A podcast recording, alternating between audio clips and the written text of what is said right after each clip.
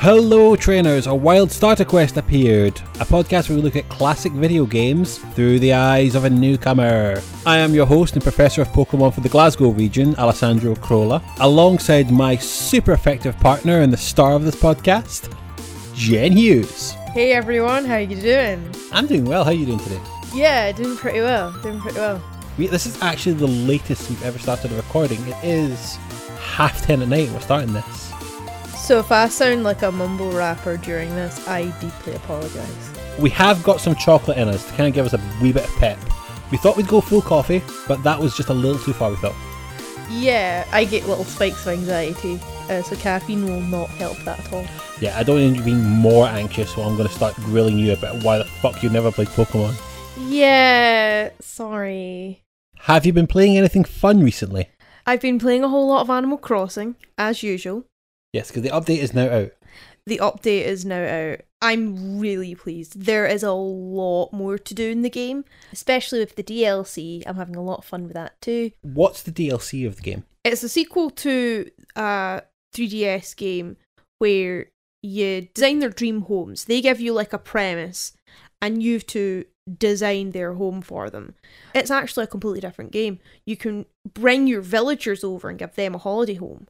What confuses me about this is that you're building a holiday home to get away from the island getaway home that they have on your island. It's they just want more holiday homes. What's wrong with that? They want to they want to alternate. Fucking bourgeoisie with two holiday homes. Oh, I don't like living in my exclusive island. I have to also have another home on another island for tax purposes. for tax purposes. I more gathered that their island home on your island is their home. It's their proper home.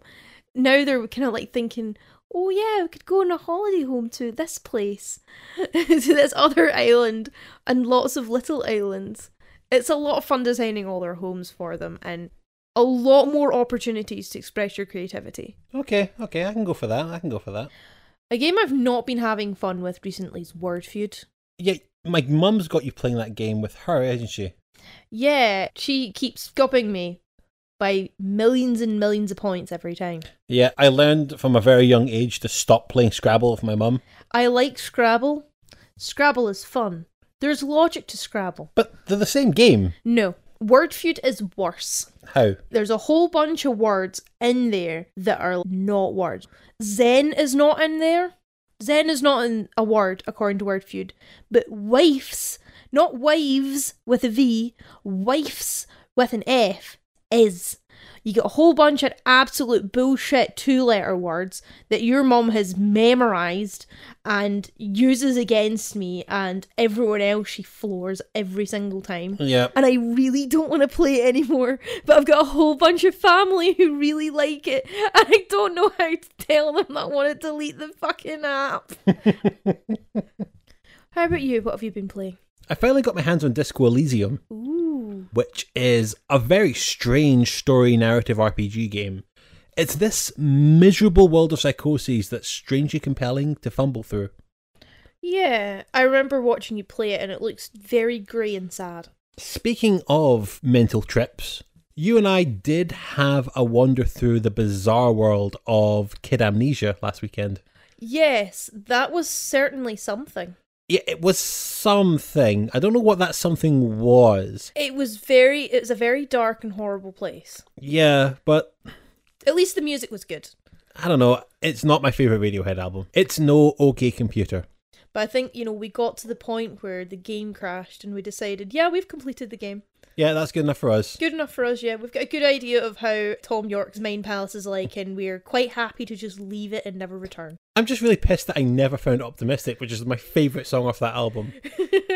So, on to our subject of the episode the wonderful world of Pokemon Fire Red and Leaf Green.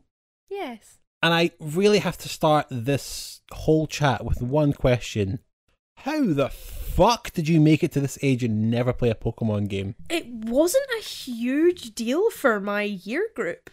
It must have, like, passed me by in my small village primary school. I don't know if maybe I got to the tail end of it in my childhood, because it was really huge in the 90s. And then would it not have, like, tapered off in, like, the 2000s? The time where it would have been in my radar. That's the thing. In my memory, at least, It was huge in the 90s, huge in the early 2000s, tapered off a little bit in the mid 2000s, then huge in the late 2000s, kind of went a little bit through the doghouse in the 2010s, and then is again huge. I don't know at what point you are playing games and all your friends aren't hyped about Diamond and Pearl. See, that's the thing. It's just never interested me, always passed me by. None of my friends really encouraged me to play it. The closest I ever got to a Pokemon game, I think I might have held Emerald and Ruby game cartridges in my hands one time, thought they felt quite nice, but I just didn't think to actually put them in my Game Boy and play them. Because they were my friends, and I didn't want to like steal them from them. But that's the mental part. You had a Game Boy Advance, didn't you? I had a Game Boy Advance, and I literally used it to play the SpongeBob movie game, and that was like it. I don't even know what else I played actually. I don't remember. At least we've now got time we can correct this, because I have got our hands on two Game Boy Advances. Uh, gonna be a blast from the past. This. and you'll be able to play this at completely your own leisure. Yes. So, what do you know about Pokemon then? There are hundreds of them. Hundreds. Hundreds. If you had to guess, how many do you think there are? I remember hearing the magic word 141, but there's probably even more than that because the game has been around for like decades. So they've no doubt added to like, you know, the many, many creatures you fit into that one tiny red and white ball. So you think they all go in the one ball? Yes, unless he puts them in his pockets or like in a little bag or something like that, like Paris Hilton carrying a chihuahua. Okay, okay, He's okay. allergic to cats and he's got a kitten in his pocket. you prowl around places catching little creatures and keep them in a Pokeball, and you train them to fight with other Pokemon in dogfighting rings. no, wait, no, gyms. Uh, you play as Ash Ketchum, the kid in the cap with the dark hair and wears a red, and you desert your poor mother to enter into said illegal Pokemon fighting ring. I also had a bouncy ball as like a three year old with all the Pokemon characters on them Ash, the ginger girl, Pikachu, some other one that's probably cute or whatever because they're all cute. They looked cool, but I didn't know where they were from at that tender young age. Do you know what Pokemon means? No. It's a portmanteau of two words put together. So a Pokeball is uh it's like a rice bowl with like some raw vegetables in it. And a mon is I'm so sorry, I don't know. Okay, okay, okay. Do you know what type of game this is? This is an RPG. Yes, it is. Well, I think the more technical genre is called a monster tamer RPG. Oh yeah, because you're catching Pokemon and spraying them with a water ball. Shh. Bad kitty. Shh. How would you describe an RPG? What is an RPG? An RPG is a role playing game.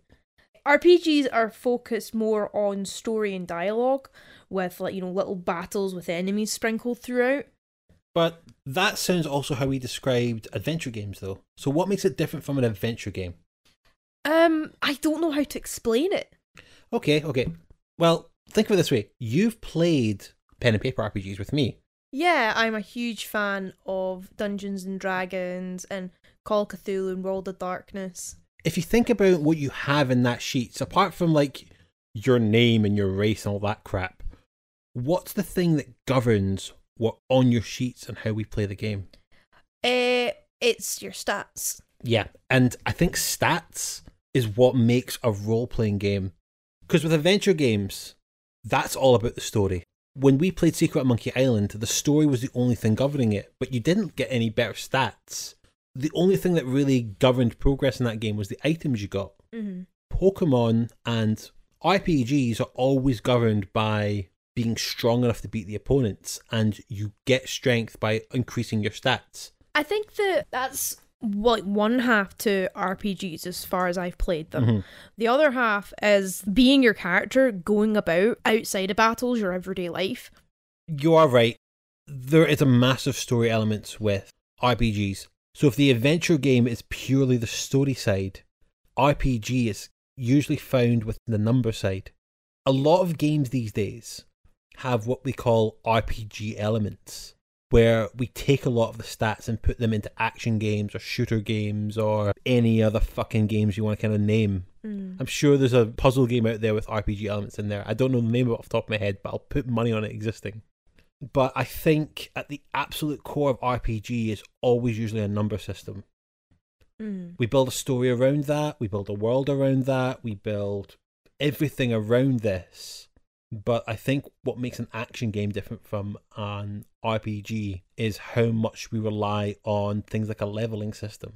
So that I think probably puts the best way to explain what an RPG is. With your platformers, your level is your place. So you go from level one to level two to level three. And in RPG and games like it, your person, your character is level one, level two, level three. Do you know the famous gaming term we call it when you change levels? Leveling up? Yes. Yeah. Which I have to say, there was a long time ago I wanted to name this podcast the Level Up Podcast. Oh, yeah? Yeah, so every idea was every episode you're going to level up a little bit. I mean, it's kind of true. so, do you have any kind of experience in monster tamer games then? Um, I don't think this counts, right? But I had a Tamagotchi Mhm. and it kept dying. I was really not a very good owner. Sorry. I still have it in my memory box, but it's the battery's dead. Um, As is the animal. as is the, the Tamagotchi rotting inside that little circle. And I also had Nintendogs.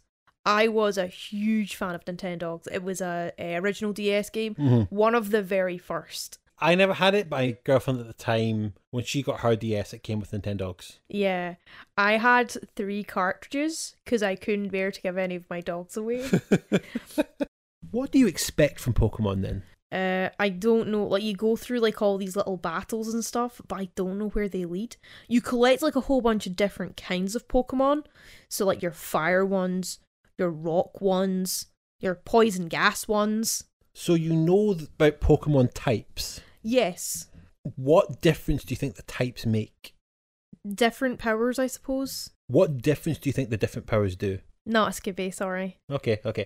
What do you think the goal of the game is? To catch them all. Okay. That's going to be a real pain in the ass because I've put down a goal in my rules that's probably going to give away what we're doing, but I thought you'd know it. Fuck. That's fine. I'll work around it. I am now a. Okay, I'm not a professional. I won't get a single penny for this podcast. But I am an enthusiastic amateur in this podcast. Right then, just to know where you stand with this Pokemon, I'm going to give you a little test. How many Pokemon can you name off the top of your head? So there's Pikachu, Okay, let's just start it for 10. Pikachu! uh, like a little electric rabbit. Okay. I think it's a rabbit thing anyway. There's Mewtwo, Mewtwo. the cat that talks, Mm-hmm. like little Siamese cat. There's Charizard, who's like a big orange dragon. Mm-hmm. There's like l- little Pikachu, who's like more like a cat than a rabbit, but also like has lightning powers. Uh, there's like an Eevee. I know that one because it, you get that one right at the start of uh, Smash Bros. Ultimate Story Mode. Mm-hmm. Uh, there's Squirtle, Squirtle. And you know Squirtle's like a water Pokemon Mm-hmm. with like a little flower on his back, and he's like his little little four legs, stubby little legs, and he goes, and then like scooshes water at you. Oh, the Pokemon nerd in me wants to slap you so hard. but continue, continue. I'm sure there are a lot of Pokemon nerds in the audience who also want to slap me, which I'm sure I will grovel at your feet in the second half. Any others, you know?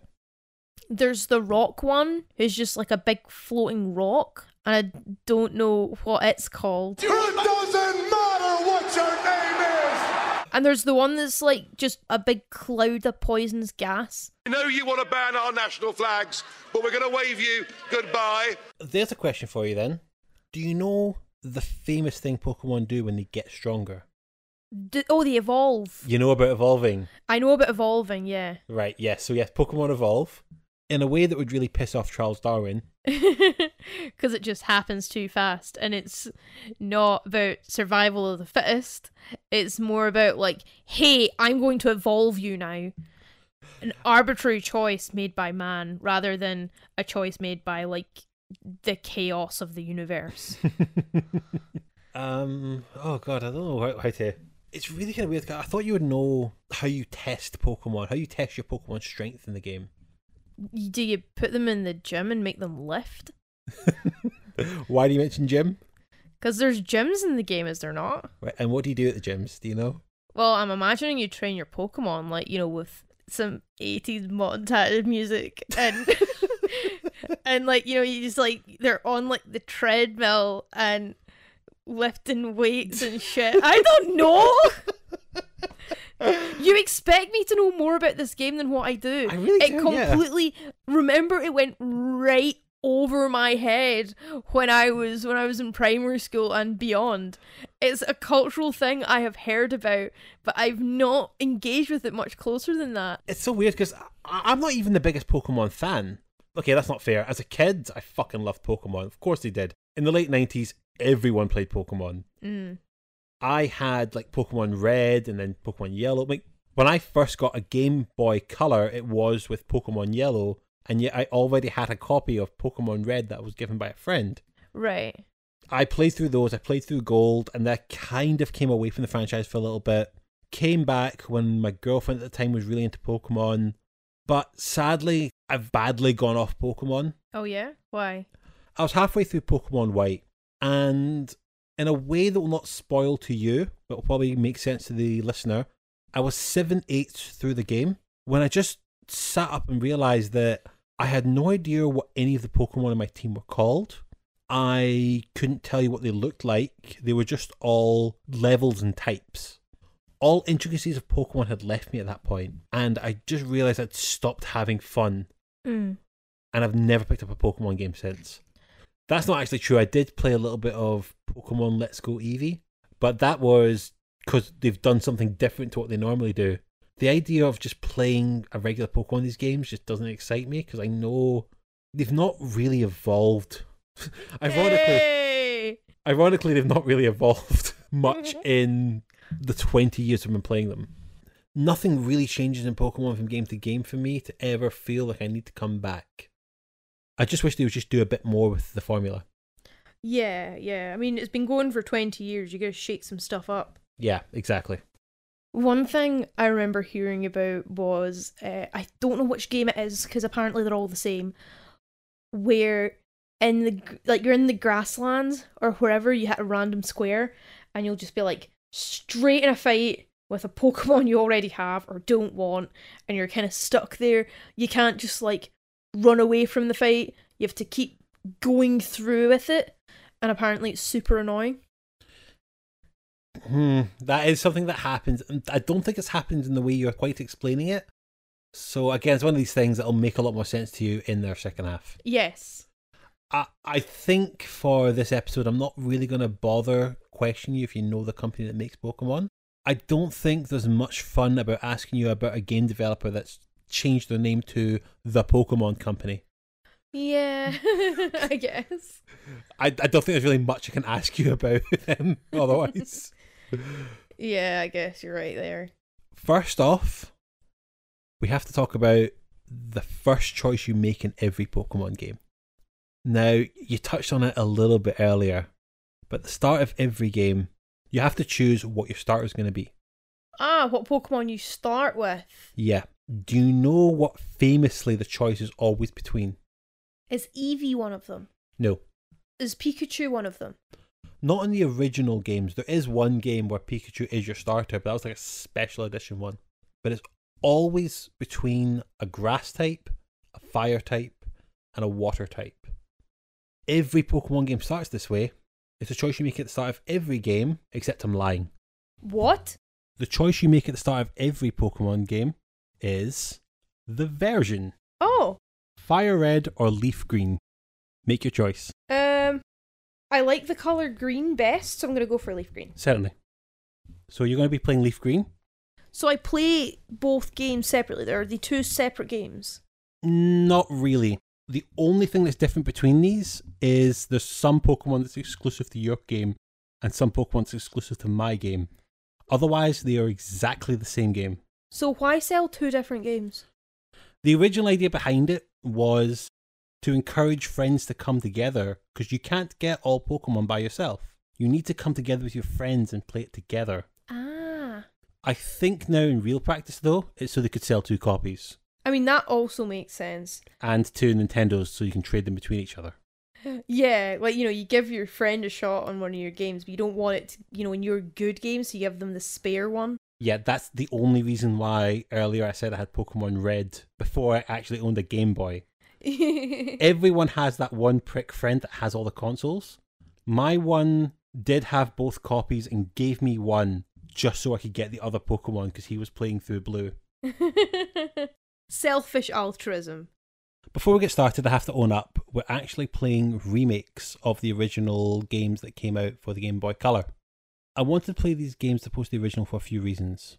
I feel that these games are just rebuilds of the original games, but with more modernization than what the franchise is like right now, which I think is much more fun to play.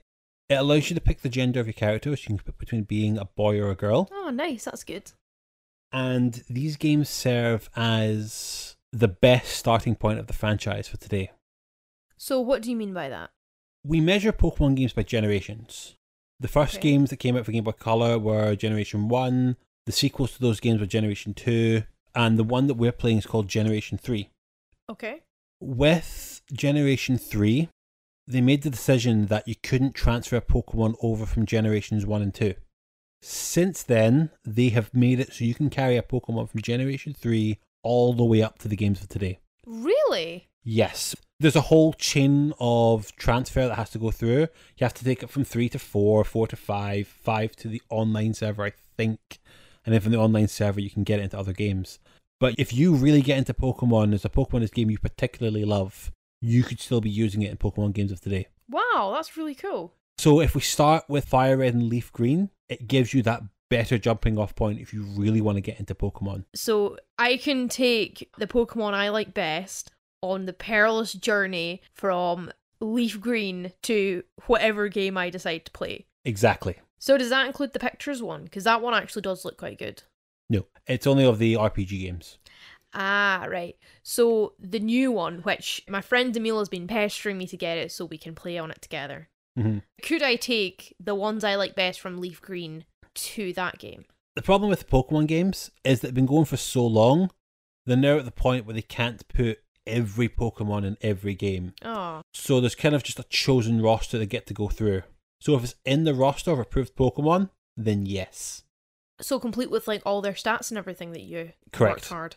Wow, that's pretty cool. It'll have the same stats, it'll have the same moves, it'll have the same abilities that had from this game. That's really cool, actually. So as you can guess, you're going to be playing through Pokemon Green. Yes, I'm going to play through Red. brilliant. Now, without giving away too much, I'm going to base the Pokemon I start with as the one that gives your Pokemon an advantage. Right, okay. I won't explain more than that. You'll see when we start playing the game. Okay. This will be one of the few games where I think we're fine to play it separately. I'll help you get started, but I think once you're started, you don't really need me to play through the game. Okay. So you'll play through your own copy in your own time. I'll play through my copy in my own time. That way, if you want to get all Pokemon, we can trade together. Or if you want to battle me, you can battle me and you have an advantage against me. Okay. Thanks, Sandro. Again, using that metric I used earlier, expecting you to do everything in this game is a bit of a tall order. So I think to really start a conversation, you need to get to that 8 out of 8 point that I was alluding to earlier so we could have a good discussion about the game. But if you go on to get the credits after that, that'll be the best point. Okay. And that's still, even seeing the credits of the game is still not completing it completely. But then is there not like with quite a few games where you've got like, you know, you've completed the story mode, but you've got like a whole bunch of other like, you know, stuff you can do after you finish the story. Exactly. So if you can at least get through the story, that would put us in the best position for the second half. Ah, gotcha. Brilliant.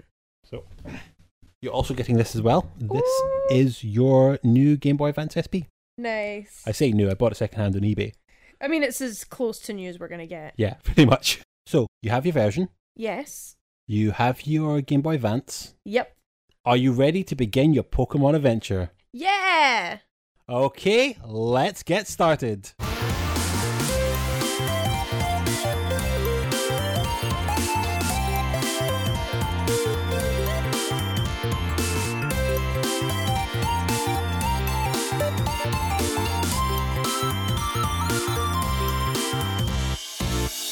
Welcome back. We have now completed Pokemon through the credits and even a bit after that. It only took me a hundred hours. Yeah, yeah. Eight weeks it took us to get through this game. Very, very slow. In our defense, we did have Christmas to go through, which we didn't get a lot of gaming done through that. And in January, we've been moving house and decorating. We didn't have a lot of time to play Pokemon around this month. Lessons have been learned though, and I think if we're ever going to take a big gap like this again, we'll probably have a bonus episode to put in between them.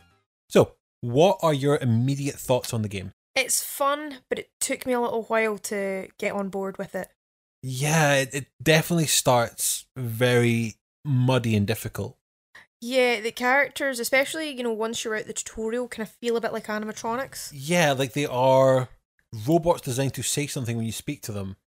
Yeah, bootleg Westworld. Yeah, I, there is a great observation I've always heard about Pokemon, which is that there's nobody in the world of these games that just doesn't give a fuck about Pokemon. When we talk about RPGs, especially some of the older RPGs, you'd have these towns where every building has a function and there's nothing in the town that just is world building. But you can always write that off the fact there's no school, there's no hospital, there's no city council room, because it's medieval fantasy. You can write that off to the most part. However, when it comes to Pokemon, is very much designed to look like it's based in the modern world. Yeah, which is like, you won't need all of those buildings, you won't need the hospital or the school or whatever. But because RPGs can do a lot more nowadays, you can just add them as a building that's there that you don't really use. I think it's hardware limitations more than anything. Hardware limitations is also the fact it's just that simplistic design clashing with modern sensibilities. Yeah, It's the idea that in this game you'll see a car, but you'll never see a mechanic. that's very true. Or a bicycle will cost like a million dollars. yes, you get free healthcare for the Pokemon, but bicycles cost a million Poké dollars. Yes, po- poke dollars. That's that's the currency of Poké dollars. I have absolutely no idea how schooling works in the world of Pokemon. Yeah, like maybe you read little storybooks with Pokemon in them. I don't think they even have school. They just like roam around, just rolling around the grass or whatever the. F- I don't know. Like, what do they do? Like, they just like wander aimlessly. there is no existence in Pokemon other than Pokemon, so I don't get to see what school is for. You, you're never going to be a banker. You're never going to be a doctor. We live in a perfect society where all we have to do is Pokemon. Yeah, I mean, even the criminals do Pokemon. Especially the criminals do Pokemon. I think you can now see, now that we've played the game, why I wanted to steer clear talking about RPGs as being story based. Yeah, I mean, I probably said that because I don't focus on the stats at all. And I actually didn't really think about the stats or paid much attention to them until I got to like just before the Pokemon Championships, which I'll, I'll get into a little bit later on. True, with this game, the stats don't really matter as much the level does. Yeah, the level does matter. Very much matters. But on the flip side, the story is also kind of nothing. I think that's a little bit unfair to say that. The story is very simplistic. Your character's motivation is very clear. I don't know, I just think no one picks up Pokemon to go, I wonder what the story of this game is. That's very true. But what I will say is that there's some interesting uses of the format of the game to tell a story. Okay, we'll, we'll get into it a bit later. Before we get started on that, I just want to get you up to speed with the history of Pokemon. Not so much the entire history, just everything going up to the release of this game. Just as much as I need to know for now. The only thing I have to go back to explain is the creation of Pokemon, which is attributed to a man called Satoshi Tajiri. He based the Pokemon games on his childhood love for collecting bugs. As he gets older, his local town gets more urbanized, so the bugs go and he gets into video games instead. And he starts a fanzine called Game Freak. Who made Pokemon before they became the Pokemon company. Yeah. The thing about Game Freak is that it was game fans who had a history of coding talking about games. Eventually, they got the idea of making their own games, and that led to Pokemon. See, it's interesting you mention about Tajiri catching bugs and bug collecting through his childhood and then losing that to urbanization. That's how the game progresses. In the early stages of the game, especially, you will come across a lot of children who catch bugs. Yeah, that's his childhood being remembered. But as you go forward, you lose that sort of thing. You still catch Pokemon that are based on animals, but you don't get any bugs. True. I mean, very much the second half of that game, a lot of it takes place in cities. Yes. And a lot of the dungeons you get in the later half are more things like the power plant, the Pokemon Mansion. Yeah. So I, there actually is something kind of to that. It does actually really translate in the work. Do you now know what Pokemon stands for? Pocket Monster. Good girl. Yes, Pocket Monsters. Originally we're going to be called Capumon for Capsule Monsters, but I think that was already something else and they had to change it to Pocket Monsters instead. Ah, I mean, you do put a Pokeball in your pocket, so I guess that makes sense. The idea being is that it was supposed to be like a capsule ball. You know those kind of machines you get where you spin the thing, and a capsule comes out, it's got a toy inside? Oh yeah, yeah, I know the ones. They appear in Shenmue. yeah. I've seen gameplay of Shenmue. Yeah. I don't know if are we ever going to do Shenmue. That's a fucking good question. If you guys want us to do Shenmue, we'll do Shenmue. We shall endure it. Like Sandra, you had a horrible time playing it. I had a horrible, horrible time in that game. Hey, my lunch. Yeah, if we ever want to go about trying to find fucking sailors, then yeah. So that gives you an idea as to what came into the idea of Pokemon as a whole. The creation of Fire Red and Leaf Green specifically goes back to that thing I was talking about in the first half, where when they released Pokemon Ruby and Sapphire, which were the Generation 3 games, they removed the ability to trade over Pokemon from Gen 1 and Gen 2. Backwards compatibility, we call it. You couldn't trade over Pokemon from the old games, which meant that, excluding the returning Pokemon that went into Ruby and Sapphire, a lot of old Pokemon were going to be lost. As far as I can see, this was done due to a hardware issue where the Game Boy Color and the Game Boy Advance couldn't technologically talk to each other. My more cynical approach was money, but before we started recording, you talked me round on that. Yeah, because Pokemon games very strangely never depreciate in price. A copy of Fire Red and Leaf Green will still sell for quite a lot because of the backwards compatibility. People to this day still want to get copies to take their Pokemon and the journey from that game to the modern games. While there has been remakes along the way, there's always been a few Pokemon that never got re-released and only could get in very particular versions. And I guess you get all these super fans who will buy all the older games so they could catch them all. Yes. I have a funny story about that. Every generation has its mythical Pokemon that you cannot get in the game but is designed to be in the game. First generation it was Mew, second generation it was Celebi, and the third generation was Jirachi. What's Jirachi? It's this little kind of like star looking Pokemon. There was no way to officially get it in the game. The only way you could get that Pokemon was through another game called Pokemon Channel. A fucking awful game that you're designed to play over a week because it's on the GameCube and it has the built in clock. What I did was I got a copy, played through it, of the, did the first day stuff, put the clock forward, and did the second day stuff, and played the entire game over six hours. And it's, it literally is just watching stuff. You don't, there's not really much gameplay to it. Just so I could get the Jirachi at the end. That's quite sad, actually. It is sad. I was a teenager and I did have a girlfriend, and that's my defense. I mean, to be fair, that's kind of what being a teenager is all about.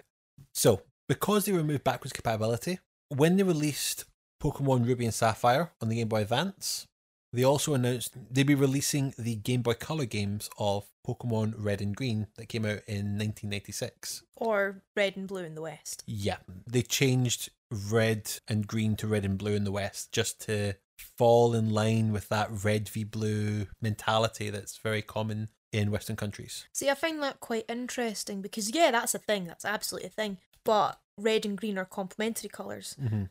So, like, complementary colours being opposites, True. weirdly enough. True. And when it came to doing the third generation, though, that became Ruby and Sapphire, the red jewel and the blue jewel.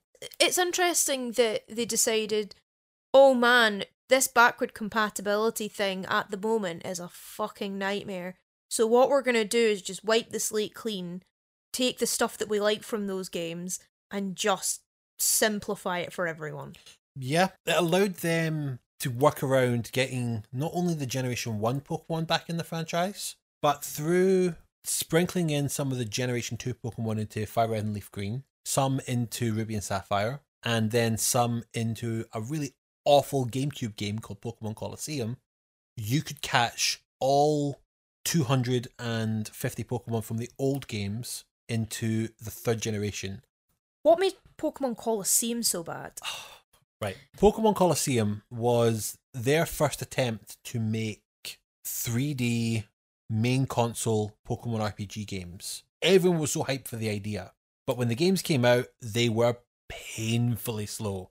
You know how in the game, when a Pokemon does an attack, it lasts about a second, this animation? Their animations take about five or six seconds.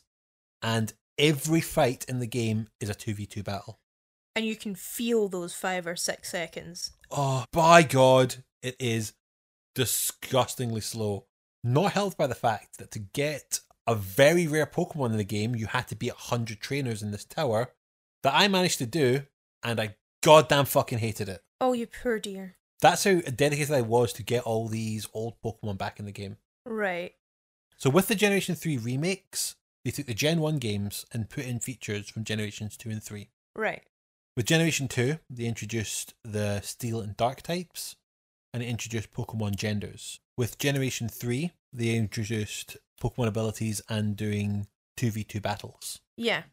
So when it came to doing Fire and Leaf Green, they were kind of considered to be the ultimate version of the original game. Hence why I wanted to do them rather than the original Red and Blue. Yeah, because it's those Fire Red and Leaf Green are kind of like they've got the best of both worlds. They've got like the new stuff they've added and the old stuff they've taken from the old games. Yeah, exactly.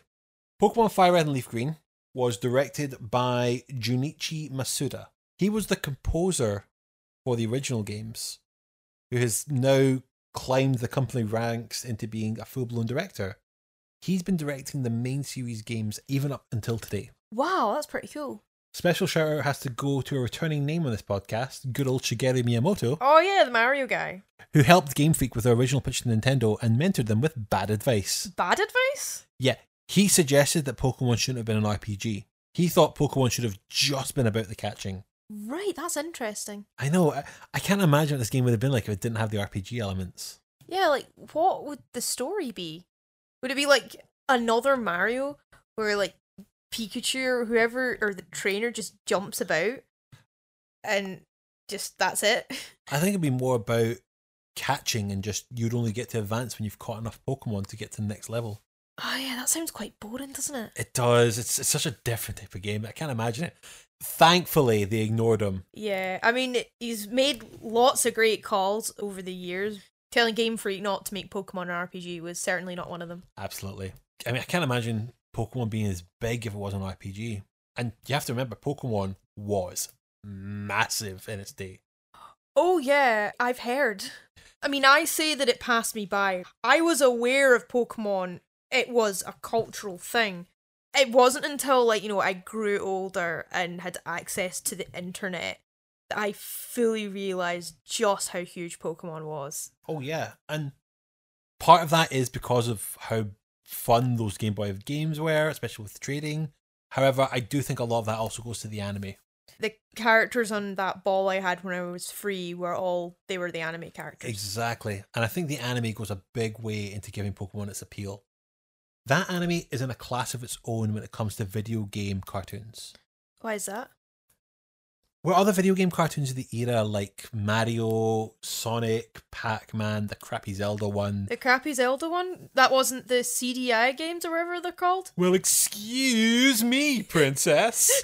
that one. yeah, that one. And Earthworm Jim, which I do say last because it was the funniest video game cartoon of the 90s, and I will not back down from that stance. With all those cartoons, they just told stories using the characters from the video game. So you would see Mario, you would see Luigi, and they would fight Bowser to save Princess Peach, but they wouldn't ever run by the video game logic. Mario didn't get mushrooms to get bigger. He didn't get the fire flower to throw fireballs. Sonic wasn't collecting rings.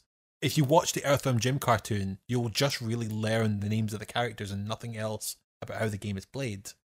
Pokemon was different. Pokemon's anime works to the same rules of the video game.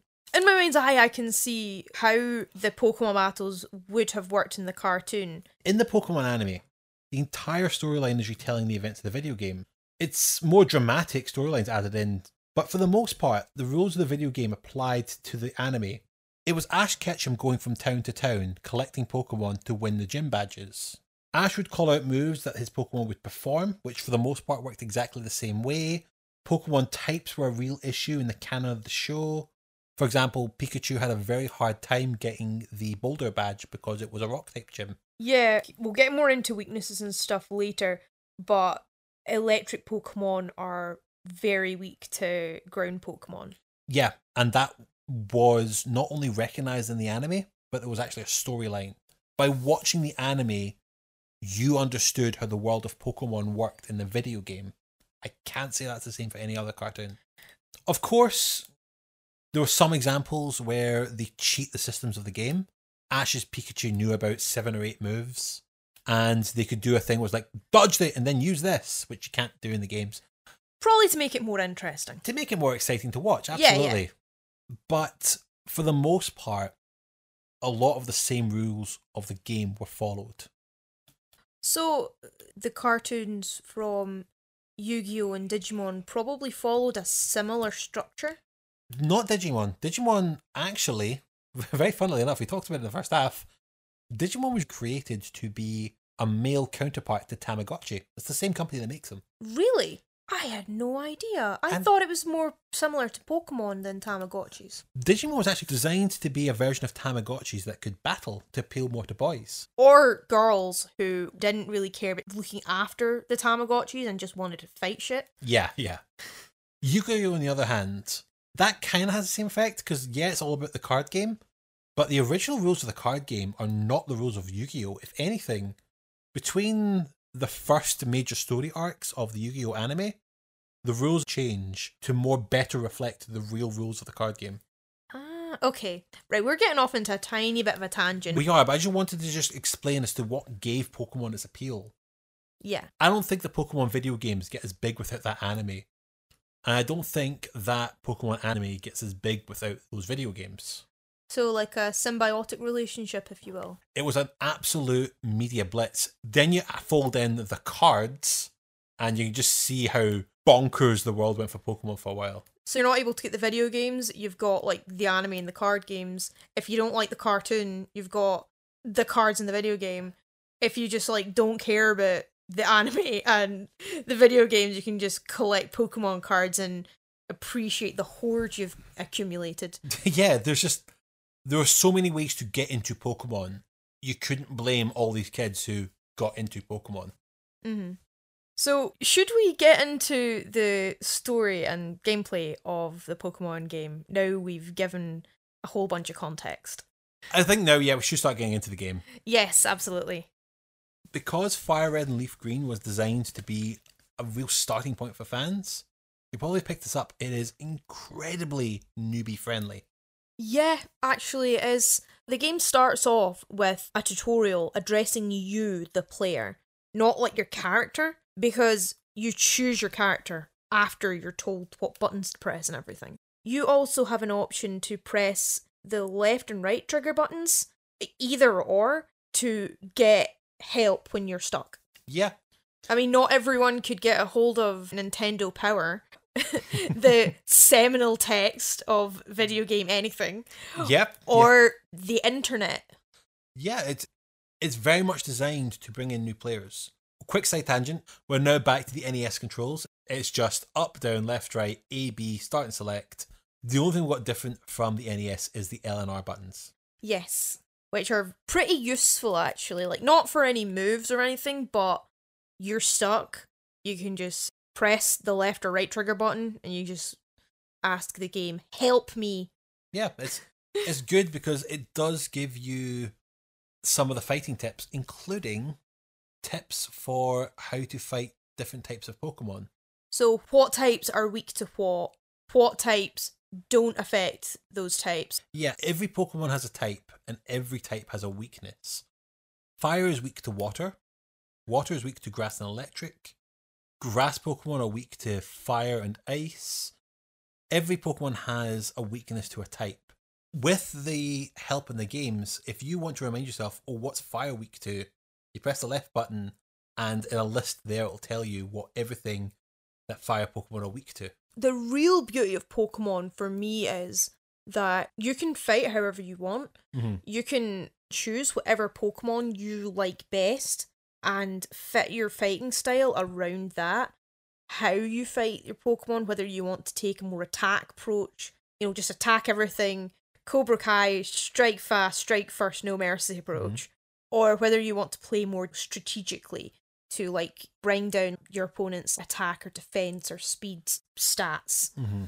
Yeah, absolutely. There's the stats effects you can do to give you an advantage. You put them to sleep, for example. You can give your Pokemon buffs. You can give your opponents debuffs. So, what are buffs and debuffs? In video games, whenever you increase your stats temporarily, it's called a buff. Whenever you decrease someone else's stats temporarily, it's called a debuff. So you can play along those lines if you want. If you've got a Pokemon that you like best, you're well within your right to keep that within your roster, regardless of who your opponent is, and build your team kind of around them, or just have the ones you like best in your roster. Types be damned. Yep, absolutely. Anyway, getting back to the game. The- Getting back to the game.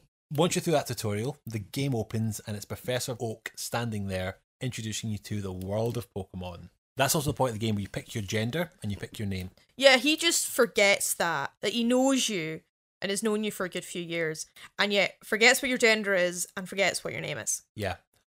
Obviously, I named myself Sandro, Jen named herself Jen. Yes, obviously. Traditionally, the male character is called Red and the female character is called Leaf. Right. Those are kind of rubbish names. Who names their child Leaf? Oh, wait, no. never mind. Leif Erikson being the Viking that discovered America. Nah, never mind. Then, at the exact same breath, he introduces you to his grandson. He is your rival and is a dick to you throughout the game. There's points where he helps you just because, like, you know, he feels like it. And he goes, uh, what's his name again? His own grandson. He forgets his name his own grandson, so you have to choose his name for him. And uh, you took advantage of that. Yes, I did take advantage of it because, you know, I know this game quite well and I know what he's like. So I went ahead and called him Wanker. yeah, apparently Wankstein didn't fit. No, I did not. You only get like for your naming things, including yourself, your rival, and your Pokemon. You only get a certain amount of characters. Yeah, there's a character limit. I named my rival after my friend Emil. The fact that usually after each part in the game, you fight with Emil. you fight with your rival. I'll just call him Emil. Like Yeah. that's who he is. Traditionally, he is normally referred to as blue. So you've got red, blue, and leaf. However, I think for this episode, I'd rather call him Emil. yeah, when I was playing the game, he was Emil Yes. throughout. Names decided. You're then getting in what is the start of the game. In the Pokemon world, you are now old enough to be a trainer, and this is you going on your Pokemon adventure. you start off in Pallet Town. You wake up in your bed in your home. And you go down the stairs and you see your mother just sitting at the dining room table, staring into space. She's watching. No, actually, she's looking away from the TV. The TV's on in the background, but like she's not watching it. You go down and talk to your mum. If you decide to talk to your mum at all, you can't just fuck off and like leave her to stare into nothing. Yes. And she says, All girls dream of travelling. It said so on TV. That's such a weird line. It's such a weird line, and it's the, one of the only things you hear your mother saying the whole game. She does that and gives you a letter and some running shoes, and you never hear from her again. Yep. So you really do abandon your poor mother. Interesting thing though. Do you get why it's Pallet Town? No. You go through Viridian City, Pewter City, Cerulean City, Lavender Town, Fuchsia City. These are all types of colours. Palette being what you put the colours on. Yes, it's the start. It's the empty palette. That's super interesting. Yeah, that's part of the naming convention of the game. And like, you know, coming back to like the colours. Now, you have to pick your starter. And like I said in the first half, it's a choice between the grass type Bulbasaur, the fire type Charmander, and the water type Squirtle. Now, I have given myself my 30 lashings for making the mistake in the first half of the episode. yeah, I think you're confusing Squirtle for Ivysaur. no, I made a strange abomination between Squirtle and Ivysaur, I think you will find. No, you you, you described Ivysaur to a T, you just called it Squirtle. Wait, so that's get like the thing you can fire you can fire water as well? Oh wait, no, that was wrong. Yes. it's not just me that gets things wrong. But yeah, Squirtle is the one who vomits up water. yes. He just spews water all over you. So uh-huh. yes, I chose Squirtle. Yeah, you chose Squirtle for your starter. The water type with the plant on its back on four legs. Yes, that one. An arm grown out of its back. because in the first half I kind of endeavoured to pick the one that gives an advantage, that meant I started with Charmander.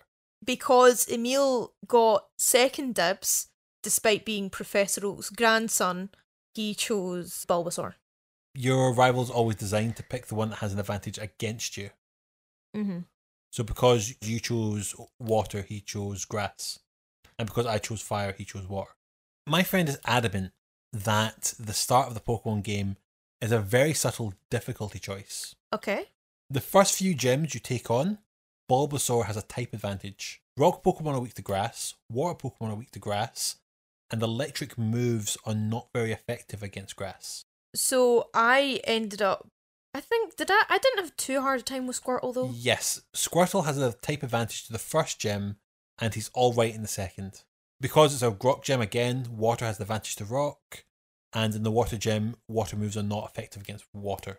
So that's considered the medium difficulty. The hardest difficulty is the fire Pokemon, who is weak to rock and is weak to water.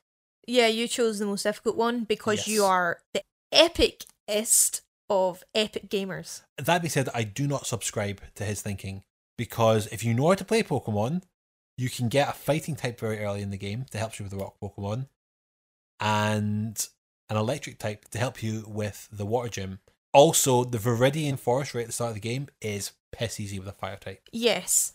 Looking at the starter types, as a kid, I absolutely loved Bulbasaur. He was my favourite. As a grown ass man, though, I have to say that Charizard is the best of the three.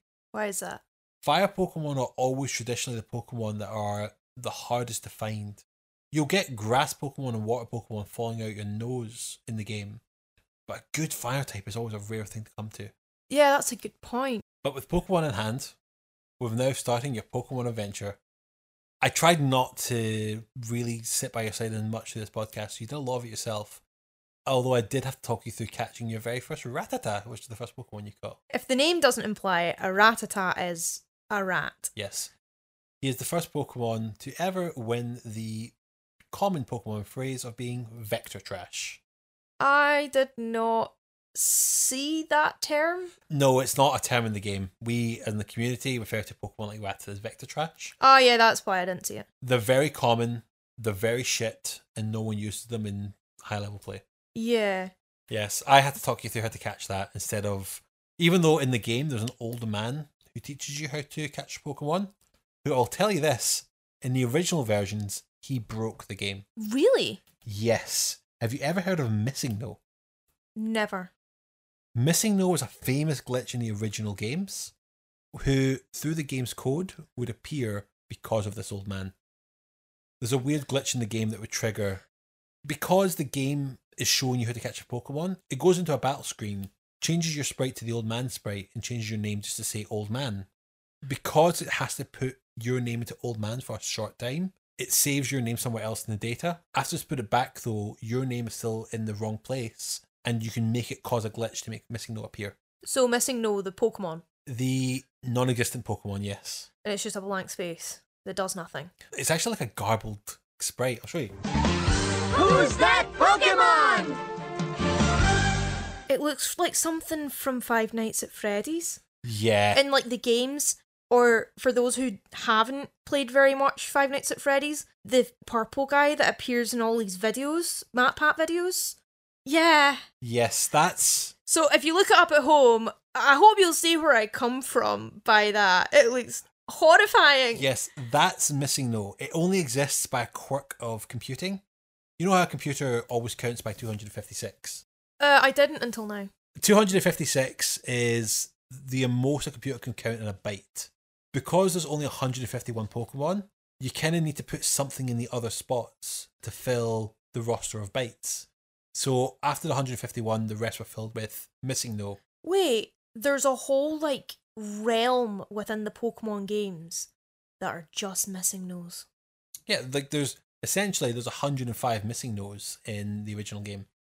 That's that's a very interesting theory. Matt Pat theorize this. It's not a theory. That's just a fact of code. You No, I know it's a fact of code, but like Matt Pat will find some sort of creepy game theory narrative in there. Oh, do not get me wrong. This game has plenty of creepypastas to do with missing no and about some of the other places in this game, but we'll get into that when we get there. Yeah, we'll get to it when we get to it. From the old man, you go through Viridian Forest, you end up in Pewter City. This is where you get to your first gym battle against Brock. Brock with the boulder badge and the ground type Pokemon. Yes, so we're not here to go and lift Brock. 80s music not included, but pretty good game music though. What? Yeah, what do you think of the music of the game? It's pretty fun, pretty like evocative of the different things you go to. The theme you get when you ride your bike, someone gives you a voucher so you don't have to pay a million pounds for a bike. It's like super breezy and it's it sounds kind of like I don't know. I get Vivaldi's Spring vibes. I'm very kind of to and fro in the music in that game. I do kind of love it. It's very iconic for its time. I know a lot of these musics off the top of my head. Again, all of that music appears in the anime, Yeah, usually in the same context. But there's a lot of it where I listen to and I just find it's not very well themed. in what way? Like, remember how when we talked about Secret Monkey Island, how all the music has a bit of a Caribbean theme to it? It was kind of designed to all sound like you're on a fantasy island. It has, the, and with Mario, it has this calypso theme to its music, and that's what Pokemon doesn't have is a great musical theme, as in like a great kind of like theming to its music. Not, Yeah, not, yeah. not the main theme itself, which I will say is a goddamn classic. it's not got the same like evocative nature. There's a lot of songs in major keys where you're just cutting about from town to town, especially the bike song that I mentioned earlier. Mhm. But in the Pokemon battles, it's all in minor key and it's all super intense, like that sort of thing.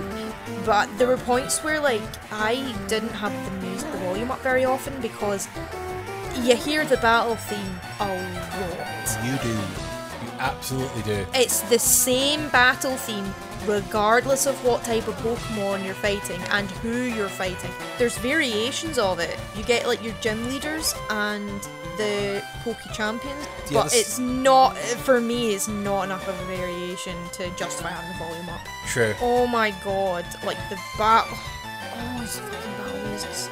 It's stuck in my head even now, and I want to erase it from my brain. If it wasn't for overplay, it would be fine.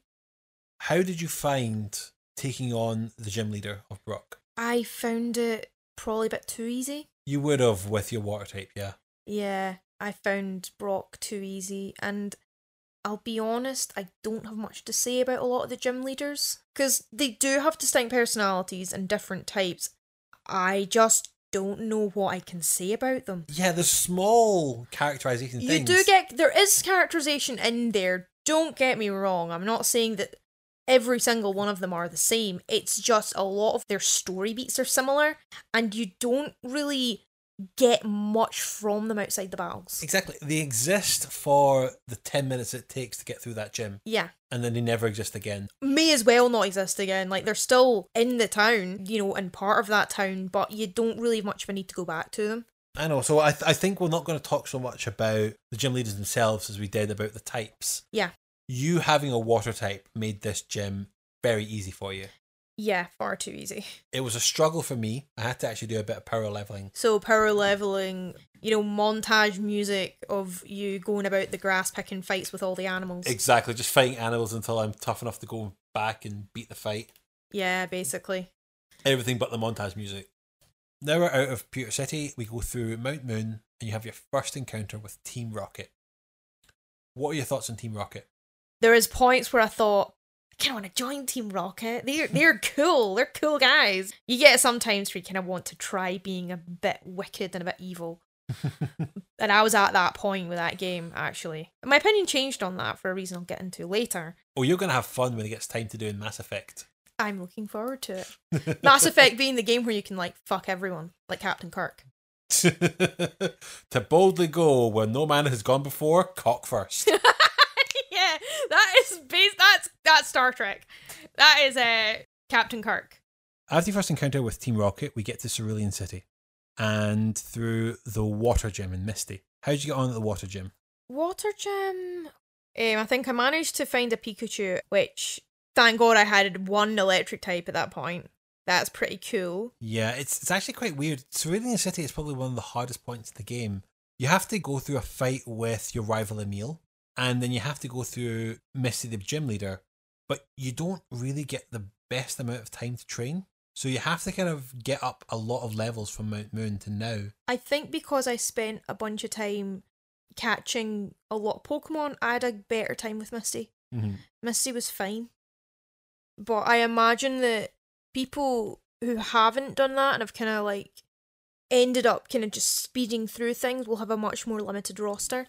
Yeah, because I mean, if you don't fight Misty straight away, you can go up north, go through like the the trainer bridge, fight another member of Team Rocket, and then you go find the Pokeperv Bill. The Pokeperv is the right term. He's the guy who finds he's fused himself with a Pokemon and he needs your help to unfuse himself. Oh my god, that is like Frankensteinian horrible. Yeah, that is never mentioned again in the franchise as far Yeah, as I know. it's just like, yeah, we've got like, you know, some sort of the fly abomination thing happening, and you, a 10 year old, has to try and help him and turn him back into a human. Yes. What? We're just gonna casually, yeah, that's fine, yeah, whatever. Yeah, he gets your ticket to the S.S. Anne. You you go through a quick trip, going through every single room, stealing money from the guests. Yes, you beat up all the guests, steal their items, and you get given a special move by the captain for giving him a back rub. Wink, wink. yeah, let's. We're not going to think about that too much. It's quite interesting. I, the player, I'm supposed to be the good guy, and Team Rocket are the bad guys. But throughout the game, I'm going about fighting kids and stealing their lunch money through the medium of Pokemon. Like, I'm not beating them up myself, but my Pokemon are beating up their Pokemon, and so they give me money.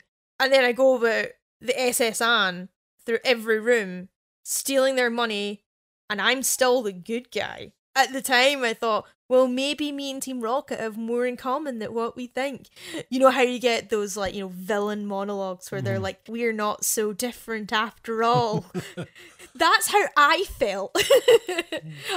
Was I the villain all along? I don't. In Pokemon, it's agreed that if you lose a fight, you have to pay. Yeah, it's an etiquette thing that. I missed. It's a strange world where we endorse gambling and dogfighting. I guess. As we go on through the game, uh, you kind of come round to and understand the society that we live in. And there are reasons why the way Team Rocket operate are bad and the way we operate are good. yes. But at the start of the game, when I am basically an alien, I don't know this. And as far as I'm concerned, I'm stealing money from children. Getting off the S.S. Anne, we again get to the third gym, which is Lieutenant Surge and the Thunder Gym. How did you get on with the electric Pokemon of Lieutenant Sonichu? well, before I went to fight Lieutenant Surge, I went to the Diglett Cave. Yes. Now, in that cave, you can catch a little mole thing called a Diglett. Yes. Surprisingly is- enough, you get Digletts in a Diglett cave. Yeah, or Dugtrios. So the ground Pokemon then helped you a lot with Lieutenant Surge. I think I also caught a whole bunch of other ground Pokemon. I mentioned this earlier on, the floaty rock guy. The floaty rock guy is called Geodude, and he's got like big strong arms as well as being a floaty rock thing. Mhm. He's a pretty strong Pokemon. I caught Sandshrew as well, which has a really good defense. Yeah, I used Sand Attack a whole bunch, and that's what Andrew the Sandshrew had. You nicknamed all your Pokemon. I don't said this Not yet. all of them. There were some that I could come up with funny nicknames for, like Myrtle the Squirtle, Mhm. Andrew the Sandshrew, Sunita the Panita.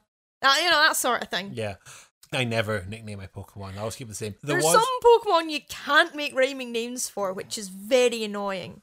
I found other naming conventions for them. so yes. I found a way. We kept a list of all the Pokemon that were exclusive to your game and the ones that were exclusive to my game. And whenever I was giving you one, I'd always make sure I had a nickname. Yeah. My favorite being the Psyduck I gave you, which I called Boris. Yeah.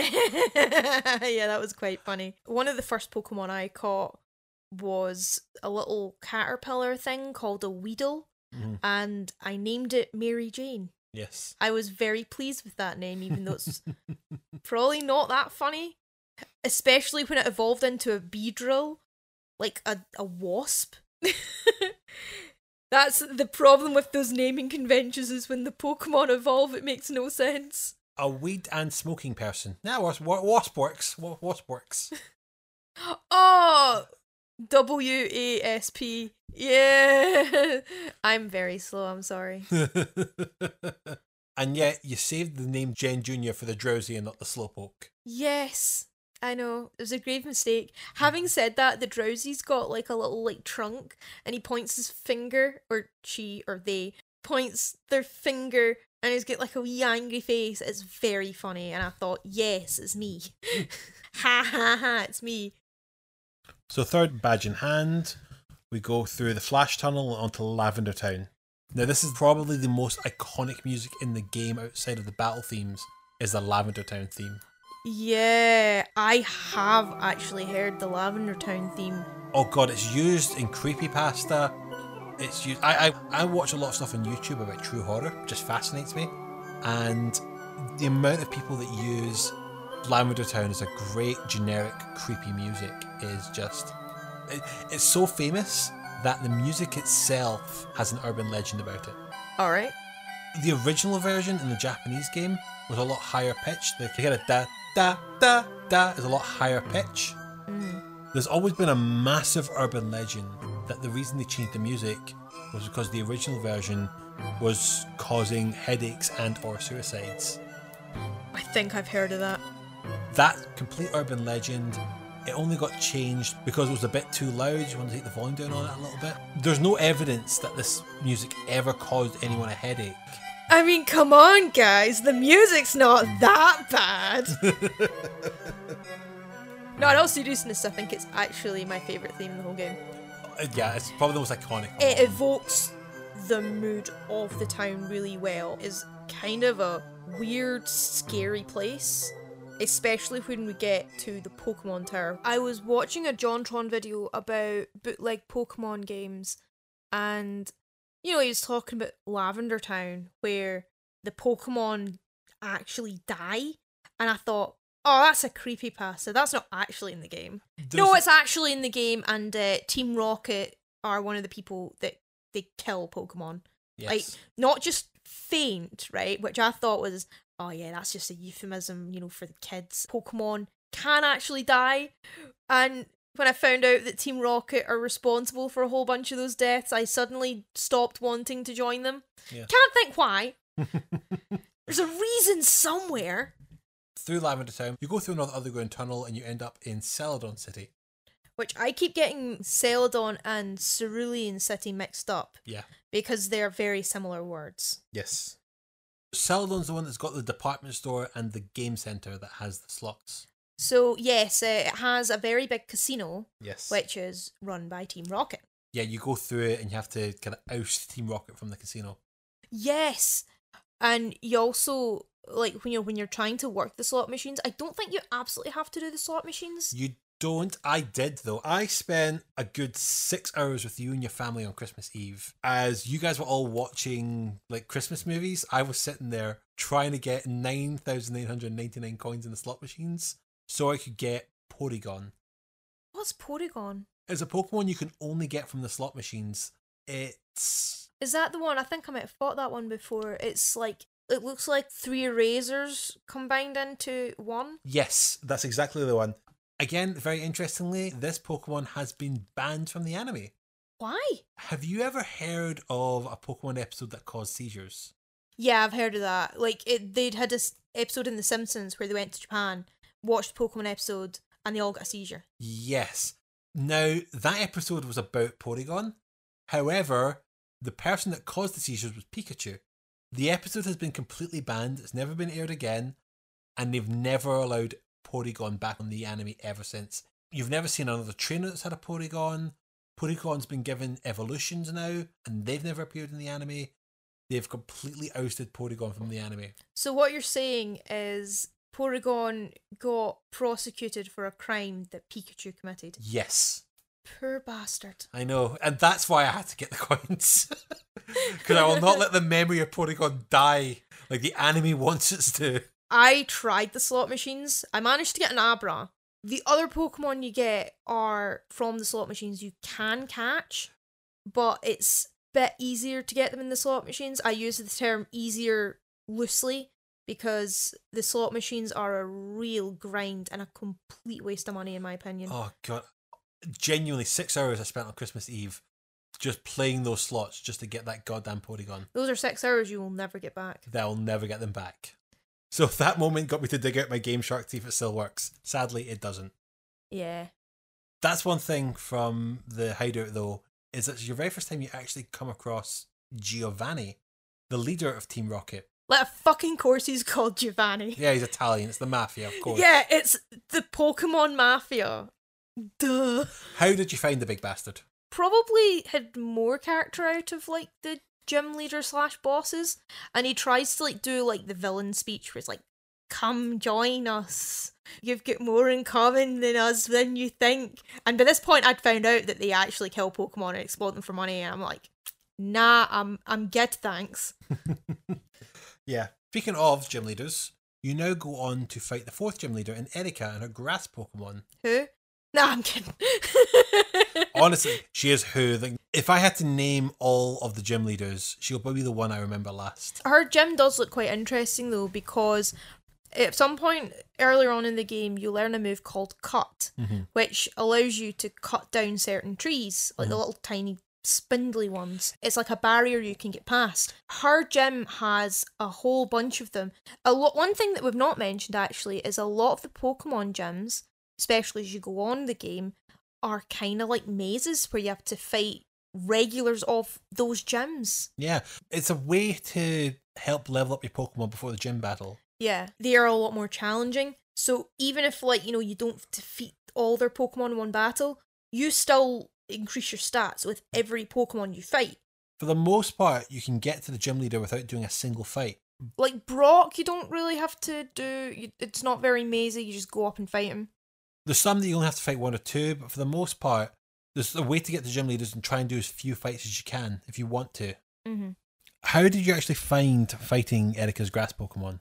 I'm actually trying to remember how I fought. You would have probably had your Growlithe by this point. Yeah, I had Growlithe, which she named after my dog. Your mum's dog, Yeah, my mum's dog. Yeah. Casper. Yeah. Then uh, Casper grew into an Arcanine, Mm-hmm. which is yeah, just a jacked up, beefy boy Growlithe. Yes, very good fire type. Really good fire type, yeah. But I couldn't catch one in my game. No, he's exclusive to mine. You had Vulpix. Was exclusive to yours? Yeah, Vulpix was sweet, but I never really used her. Mm-hmm. I don't remember what I called her. No, I called her Kimchi because Kimchi's spicy. Yes. So I think it was mostly Casper that did the legwork. Yeah, because Wartortle was useless in this gym. Yeah, it was about this point where I kind of kept Myrtle. By now, she was a Blastoise. God love her.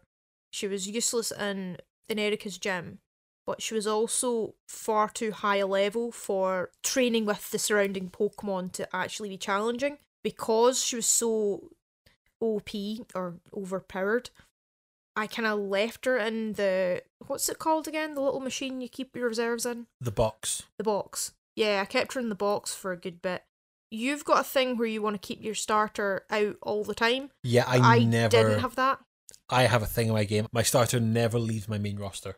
Yeah, my starter did start in the final battle and played a really important role in that, but I just thought, nah, I want to train up some of my other ones first. You're not wrong for doing that. I've got to the point of this game where I recognize the easiest way to play it, Mm-hmm. and that is to kind of pick six Pokemon, stick with them, never switch them off, and level them up each to be the same level, you will always beat the game with that six, assuming it's a varied enough team. Yeah, I I went the long road in the sense that I wanted to kind of like try out loads of different Pokemon and see what ones I like best. See, that's how you're supposed to play it. This is why I think Pokemon is one of the weaker monster tamer games. They don't encourage you to switch off your team the way that a lot of other games do. For example, in Digimon, to get the strongest Digimon, you have to at some point put your main team into reserve and train up a reserve team. Mm-hmm. Pokemon get stronger the more you use them.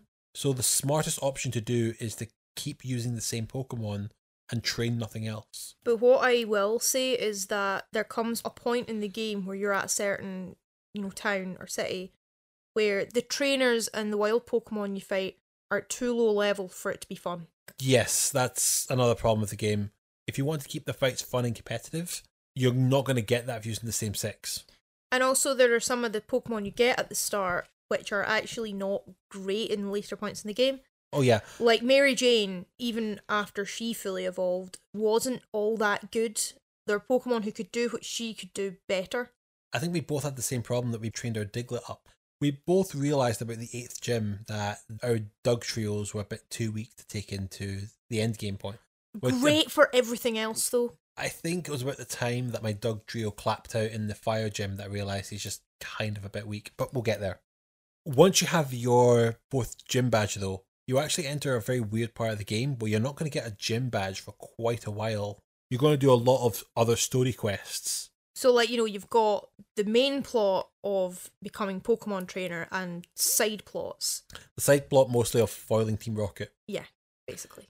You go to Lavender Town and you climb the Pokemon Tower, and you also run into your rival again at the tower. But there's always been another weird urban legend that the reason that your rival is in the Pokemon Tower is to bury his Raticate that you killed on the S.S. Anne. No! It's complete bollocks. Thank God it's complete bollocks because I feel bad. I don't want to kill Pokemon. He has a Raticate in his team up until the S.S. Anne, and after the S.S. Anne, he stops using it. Having said that, the Raticate, there comes a point where it's not great in battle, Yes. but is great for, like, say you want to get about in parts of the game. There are points where you need to cut down a tree, or dig your way out of a dungeon, or move some rocks, or smash some rocks. Yeah. The Raticate's quite good for that, Yeah, but, not much else. Exactly. He obviously switched it out because it's weak. It's supreme bullshit, of course. But it's just another great example of how Lavender Town has just birthed so many weird urban legends. It's an interesting one because I'm going to do this in a minute, but finding story within a game that's, you know, not got huge amounts of story. Five Nights at Freddy's, for example, the game is just getting through the night without animatronics coming and killing you. There is story like within there, but when you play the game, it's not obvious. It looks really simplistic, but Scott Cawthon's got a story in mind and he's been rolling with it to see where his crazy muse takes him. Yeah, let's see how long it takes us to get fucking Five minutes at Freddy's in this goddamn podcast. Spoiler, it will not be for a very, very, very long time or a cold day in hell. I have actually played Five Nights at Freddy's. I found it too stressful, got to night two, hated it, never set foot near it again. Mhm. But the MatPat videos are pretty good. Yeah. MatPat makes that game sound a lot more interesting than it actually is. Yeah. So climbing the tower, I this is a story thing that is told through the confines of your Pokemon battles. Mhm. You climb the tower and you come across these Pokemon called Gastly and Haunter, Mhm. which are your ghost type Pokemon. Yes, Gastly and his evolution chain are the only ghost Pokemon in the original game. And they basically haunt the graveyard. They are ghost Pokemon. You also in parts of the game you got like, you know, people, trainers that you fought on your way to different places. The Pokemon Tower is something similar, but they're psychics. And their Pokemon that they use, use in advertent commas, are gastlies and haunters. Mhm. And after you've defeated those, they don't know where they are. They don't know who you are. They don't remember what's actually happened because these Pokemon have possessed them. Yes, these, if I'm not mistaken, these trainers are called channelers. Channelers because there's psychic ones there as well. But Yes. no, these are channelers Mhm. who, you know, the ghosts have possessed them. And I thought that was an incredibly interesting thing to do. Hmm. There is also, you get to the top of the tower and you come across a Pokemon called Marowak. Mhm. She's kind of like a meerkat. It wears a skull on its head as a kind of helmet, Yeah. and it's a ground type. Mhm. Me thinking, oh, brilliant, a Pokemon I've not seen before, I'll catch it. You can't catch it, No. but you defeat it, and then you've got. After that, I go further up into the Team Rocket grunts Mm-hmm. who hold an old man called Mr. Fuji Mhm. hostage. Mhm. You, being Team Rocket's enemy number one, defeat them all and free Mr. Fuji. Mr. Fuji tells you that the Marowak you fought was Cubone's mother. Team Rocket guys held her son, the Cubone, hostage, which is like a Marowak, but like like a baby Mhm. by defeating those guys, you've freed her. She's done her unfinished business and she's free to go to Pokemon Heaven. Yep. That's just a very small. You're right when you said it's very unfair declaring that there's no story in Pokemon. That's a very great small story that's just told just through Lavender Town. It's told through the gameplay, obviously no cutscenes, Mm-hmm. but I think it's very clever how that story is told within a game that is supposed to have no story. Yeah, that's very true. Once you're done, Mr. Fuji awards you the Poke Flute. Which helps you wake up if your Pokemon are put to sleep, not in the the Yes. euthanasia way, If they're affected by the status effect called sleep. So you know, just midway through a battle, they're they're tired and have a snooze. The Poke Flute can wake your Pokemon up. It was originally just put in there though to wake up a Pokemon that's blocking your way, which is a Snorlax. Yeah, the Snorlax is a Pokemon. He is like a big, lovable, furry bear Totoro. Yes, that you did call Totoro. I called, I called mine Totoro. Yeah. And he's just snoozing, living his best life. You know, below the Baron, but less active. Mm. You wake it up with this Pokeflute, and it hates you for it, and it tries to. It, you enter into battle with it. Yeah, that's exactly what's like every time I wake you up. Pretty much. My spirit animal, quite honestly. but it's got some really good moves. It's quite easy to underestimate him because he's a sleepy boy. But oh. has some really good moves. He has one of the best defense and health stats in the entire game, Yeah. so he is a bastard to take down. On to Fuchsia City, which is best known for the Pokemon Safari. The Pokemon Safari contained a Pokemon which it took me and my friend an entire year to finally catch in the original game. The, both of us together had all 149 Pokemon. We didn't have Mew. And for the life of us, we could not catch a Tauros. What is a Tauros? It's like a bull Pokemon, but it has three tails. Going through the safari, the rules are different. Mhm. What you can, it comes up the same as like you know a battle, except for the fact you can only do four things. Mhm. You can't use any of your Pokemon. You have to just either throw a rock at it to anger it, Mhm. throw some food at it to bait it over, Mm-hmm. throw a Pokeball at it to just catch it, Mhm. or run. Yes. That's all you can do. The mechanic here is that when you throw bait at it, it makes it harder to catch but less likely to run away. When you throw a rock at it, it makes it easier to catch but more likely to run away. But you don't have to do the safari, I don't think. You do have to go through it to get an item, but you don't have to catch anything there. Yeah. But there's a lot of rare Pokemon there. So we highly advise you go through you go through and catch as many as you can. Yeah, I, some of my favourite Pokemon are in the Pokemon Safari. Yeah. Back onto this game though, I know you're at the Fuchsia City, you're at a very weird point in the game. You're too low level to take out the gym, both here and up in between Celadon and Lavender called Saffron City, which you've now been able to finally get into. Which has another uh, Team Rocket related mission. Yeah, because you're too low level to take out either of the gyms, the best thing to do is to go and fight up to free the Silph Company. Which are overtaken by Team Rocket. Yes. There's just like 13 floors. You go through them all to take out Team Rocket grunts and free the building from Team Rocket. Once you've done that, you are gifted what's called the Master Ball, Yes. which you're guaranteed to catch any Pokemon at all with it, Yeah. but you only get one. Only one in every game. So just don't use it, basically. Yeah, I, I never use mine. It's like you won't be able to get it back after you've used it, and a lot of the time, your Ultra Pokeballs are just fine. Once you're out of the Silph Co., you can now go and take the two gym leaders on. First in Fuchsia City with the poison gym leader Koga. Who you is uh he's like a kind of ninja guy. yes. Did you have any problem with his poison Pokemon? Um, I think because I had a few poison Pokemon of my own, or peop, or I actually managed to. I caught a. I actually caught a Haunter and evolved it into Gengar. Mm-hmm. It's pretty hardy.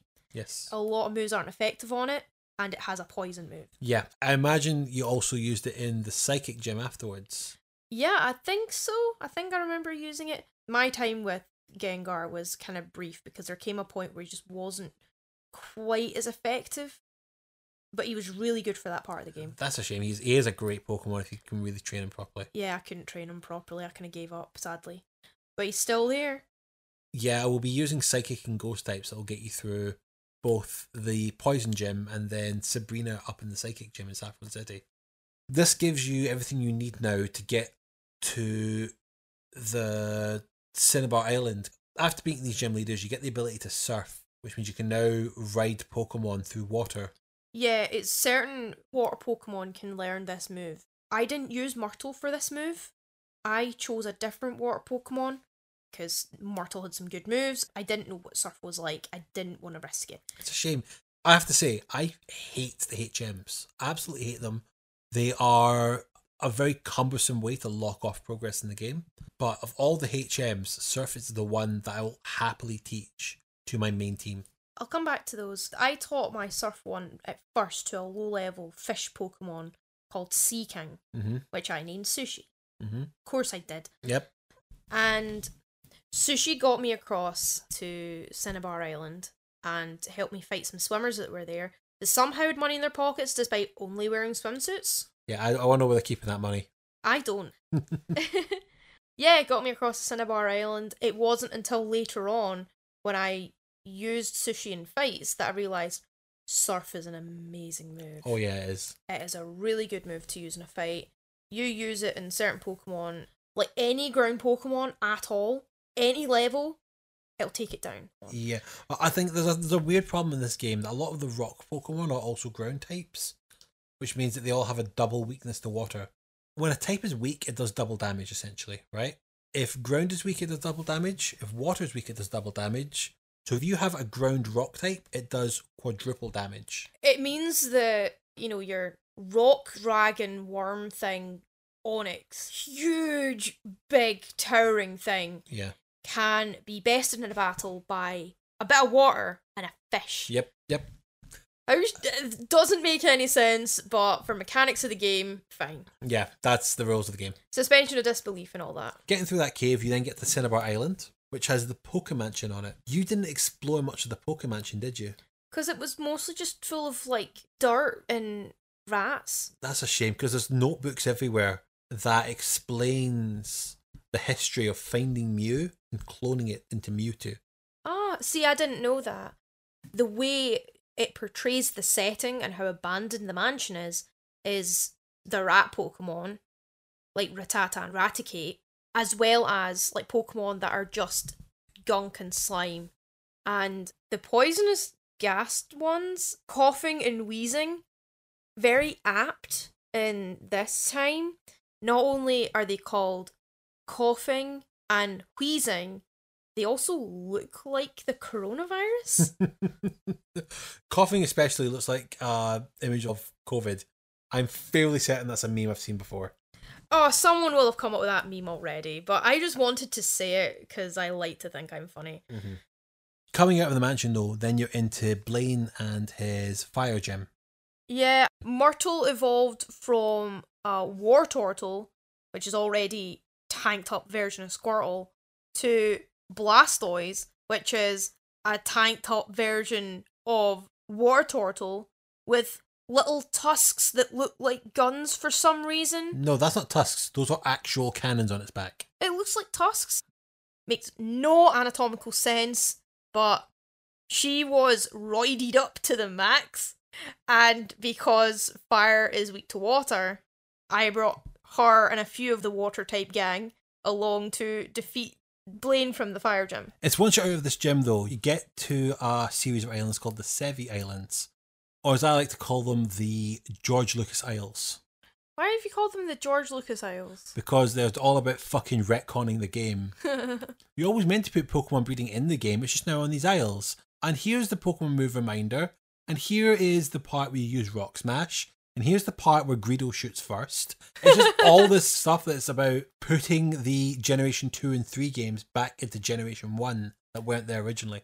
I mean, it does work out quite well, to be honest. The islands are creatively named, and this is some like really epic shit. One, two, and three. Yeah, they've not tried hard to add these islands to the game. They've done the bare amount of work to get them in. I mean, at this point, like, you know, they've kind of ran out of steam and they've looked at the placeholders and gone, yeah, that sounds about right. Fuck Yeah. it. Yeah. Get it out there. Yeah, I mean, I don't want to spend too much time on this. It's literally just a whole side tangent. I think the only bit you want to bring up though is on the third island. The third island is my favorite, one of my favorite parts of the storytelling in Pokemon. Mm-hmm. Go to one of the houses in the island and you meet a guy, what's his name again? Couldn't tell you. Yeah, um, John Doe, we'll call him. Mhm. And John Doe tells you that his, oh no, my daughter has gone missing in the forest and I don't know where she is. And what's her name? Lostelle. Lost Elle. I mean, who names their Wayne that? You know, just asking for trouble. And so you decide, right, okay, fine, I'll help you find your child. You should have been able to find it on your own, but sure, rely on this child to do it for you. And so you go in the forest, you fight like, you know, a few other wild Pokemon. You get to the center of the forest, and there is Lostelle sitting there like Snow White, completely helpless. The Pokemon that you fight is called a Hypno, Yes. which is plot twist an evolution of Drowzee. Yes. Made me regret naming my my Drowzee Jen Junior. so you fight him, catch him, because of course I was gonna catch the bloody thing. I named it Darren after Derren Brown. Mhm. Pro, I think it was female, but again, gender's construct. I looked at the the little story notes. Each Pokemon has some like little story notes and background about it In its Pokedex, yeah. in its Pokedex, it says that it's well known for kidnapping children. Yep. There's a Pokemon in a later game called Drifloon that in its Pokedex entry always talks about how it lures children away into the sky, never to be seen again. Yeah, and basically the Hypno does like a similar thing where it lures children away because it's got hypnosis powers. Mhm. And I thought that's quite like a fairy tale esque type tale, like Hansel and Gretel type thing, which I found like really interesting that you defeat this monster and capture it as well. Yeah. and then I can I could use Darren in my post game things because it's actually quite a good Pokemon. as long as you keep him away from my son, kidnaps the fur. Off these isles and back onto the actual story of the game. You've been able to level up the Pokemon you've taken with you, which is pretty Yes. cool. And we're going to go back to Viridian City from the start of the game to hit the 8th gym. And this is where you get the surprise twist that the 8th gym leader is Giovanni the entire time. What a twist! What a twist. At this point, you gub him because you still have a very good water Pokemon, I guess. Yeah, I've got like a pretty solid team by this point. Mm-hmm. The A team, if you will. And he then, because you beat him, he disbands Team Rocket. Yeah, like I beat him at three fights, and then he decides, yeah, I'm just gonna dismantle my criminal empire now because this ten year old beat me in a fight, and I'm pretty embarrassed about it. Except Team Rocket don't actually stop. They don't stop, but you know, post game they kind of find out that oh my god, it's been disbanded the whole time. What? Yeah, but they come back in gold and silver. So they replace the Mafia Don then. Yes. They kill Giovanni and replace him with someone else who is less likely to get gubbed by a ten year old. Yeah, pretty much. Except except the new leader also gets gubbed by a 10 year old. Yeah. Spoiler alert. By Ruby and Sapphire, they had new evil teams. Yeah. But you now have your eight gem badges. This is the point where I actually was ready to start recording the podcast, but I think we decided that we should just keep pushing on and get through the Indigo Plateau. Mm-hmm. Before you did so, though, I did recommend you go out and find the three legendary birds. Non-binary icons, by the way, they are the only Pokemon in the game that don't have a gender. There are others. Yeah, they were very hard to catch. The problem is with legendary Pokemon is that if you can't catch them, they're gone forever. Yes, you get one shot. So what you should do if you want to catch the legendary Pokemon, you save the game just when you're standing in front of them, and then that way you don't have to go through the whole thing of finding them. You don't catch it, switch off the game, and you'll get to the point where you're standing in front of them again. Yeah, you just restart the game, load your save, and you get another shot at trying. Yeah. Every game has its legendary Pokemon. These are probably the easiest ones to catch because, especially with the second generation that had the three legendary dogs, the minute they got into a fight with one of them, they would run away. Really? Yeah, so you either use your Master Ball or you had to find a way to trap it so it couldn't run away. Ah, right, that's interesting. With the birds, you get fire, ice, and electric. Do you remember their names? Um, Articuno's the ice one, Bruno, of course, and Zapdos is the electric, Mm-hmm. and I don't remember what I named Moltres, and I don't think I gave. I didn't give the other two a name, but Articuno was Bruno, obviously. Mm-hmm. Yeah, pretty difficult to catch, but incredibly handy, as I've said. Mm-hmm. I like to catch legendary birds, but I never use them. I never use legendary Pokemon. They are always very, very powerful, but that makes them very easy if you use them. Yeah, it does make the game because you don't want to make things too easy for yourself. Mm-hmm. You go through the Victory Road and end up at the Indigo Plateau, which is the final four trainers that will between you and the champion. Who were your team that you took into this? I took Myrtle the Blastoise, my eldest child, Mm-hmm. Zapdos and Articuno, two legendary birds, Casper the Arcanine, Fire Dog, Magic Mike the Alakazam, this kind of like bony rabbit thing with psychic powers. Mm-hmm. Really, really good moves that can like wipe out an opponent in one go. And Totoro, my beloved Snorlax.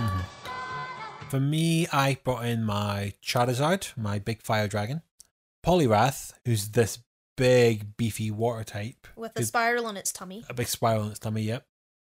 Tangela, it's this weird grass type with it looks like it's kind of peering out from a hedge. Scyther, the bug type that's got big kind of scythes for hands. Hypno that we discussed before. And Electrode, who is a essentially looks like a Pokeball, but is this big electric kind of ball that shocks people. I fought some of those in the power plant where I got Zapdos, Mhm. and they have a bad habit of blowing themselves up. They do. It's such a pain in the ass. So that's the beauty of it. We started at the same time, Mhm. but we both took different journeys and fought with different Pokemon in different ways. And we've come out with completely different Pokemon in our set for the championship. Yeah. Taking on the Elite Four then. First off, you've got Lorelei the Ice Trainer. She's actually the most difficult one.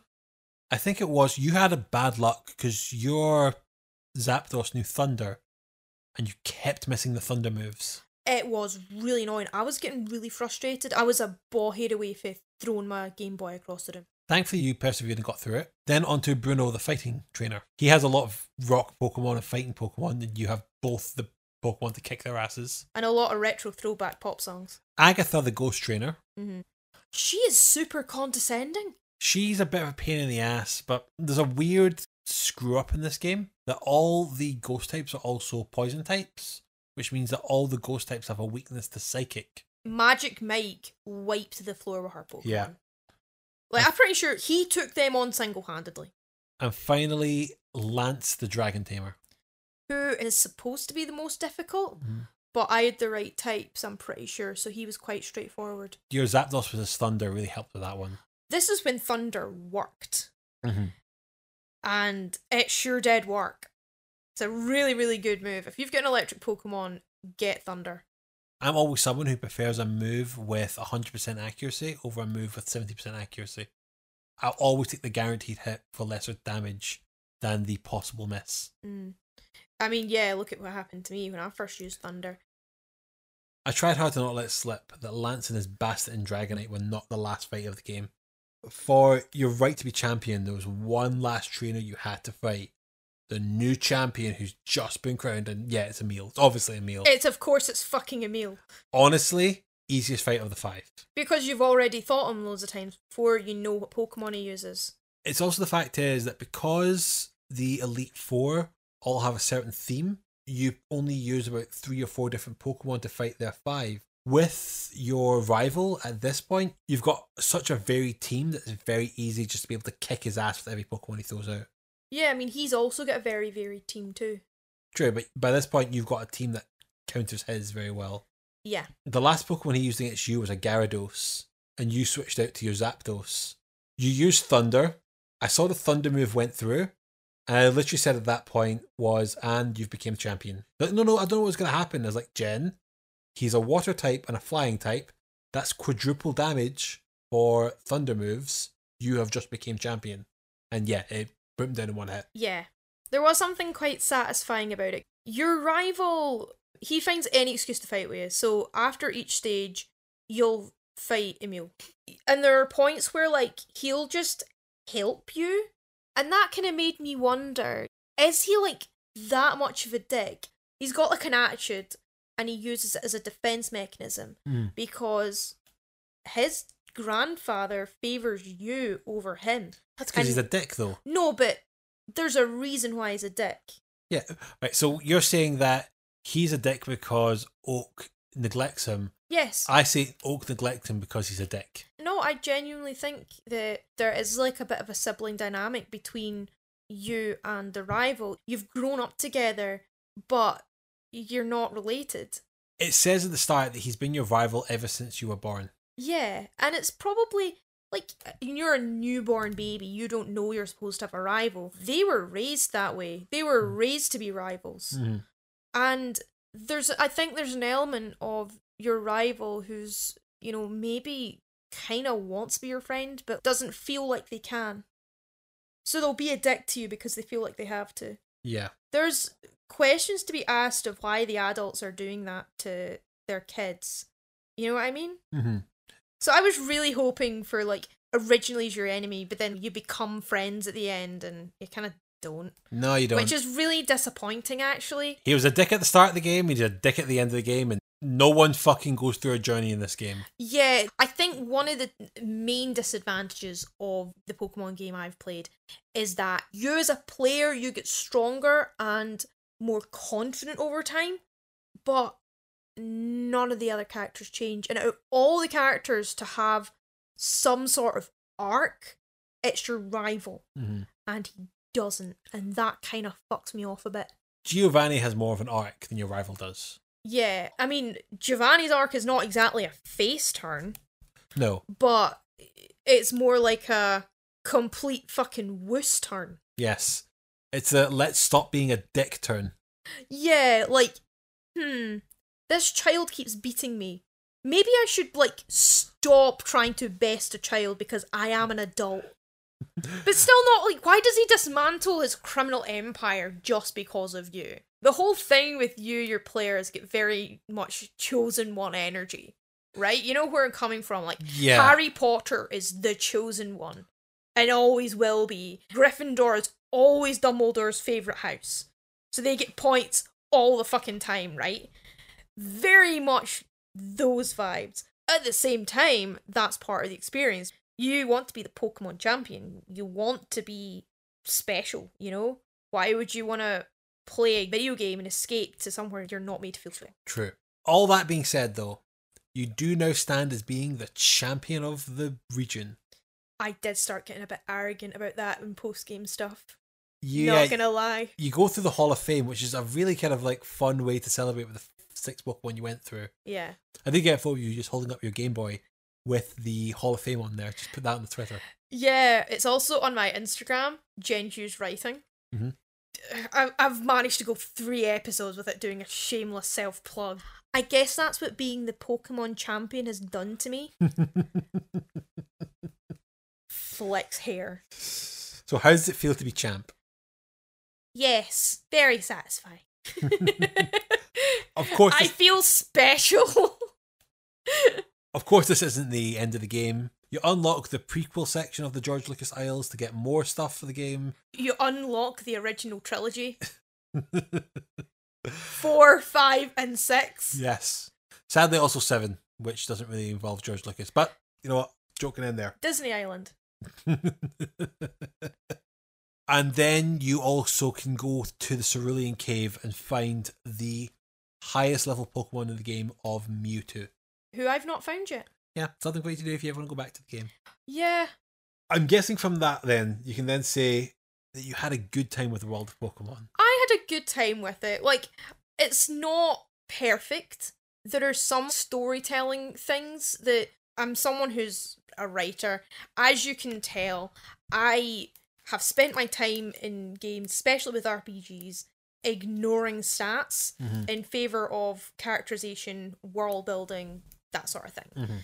One of the reasons why I love Animal Crossing so much is because of the dialogue. That's why at the start of the episodes I said, yeah, it's it's a bit story and world building with little fights thrown in because that's how I see I've been seeing RPGs all this time. Mm-hmm.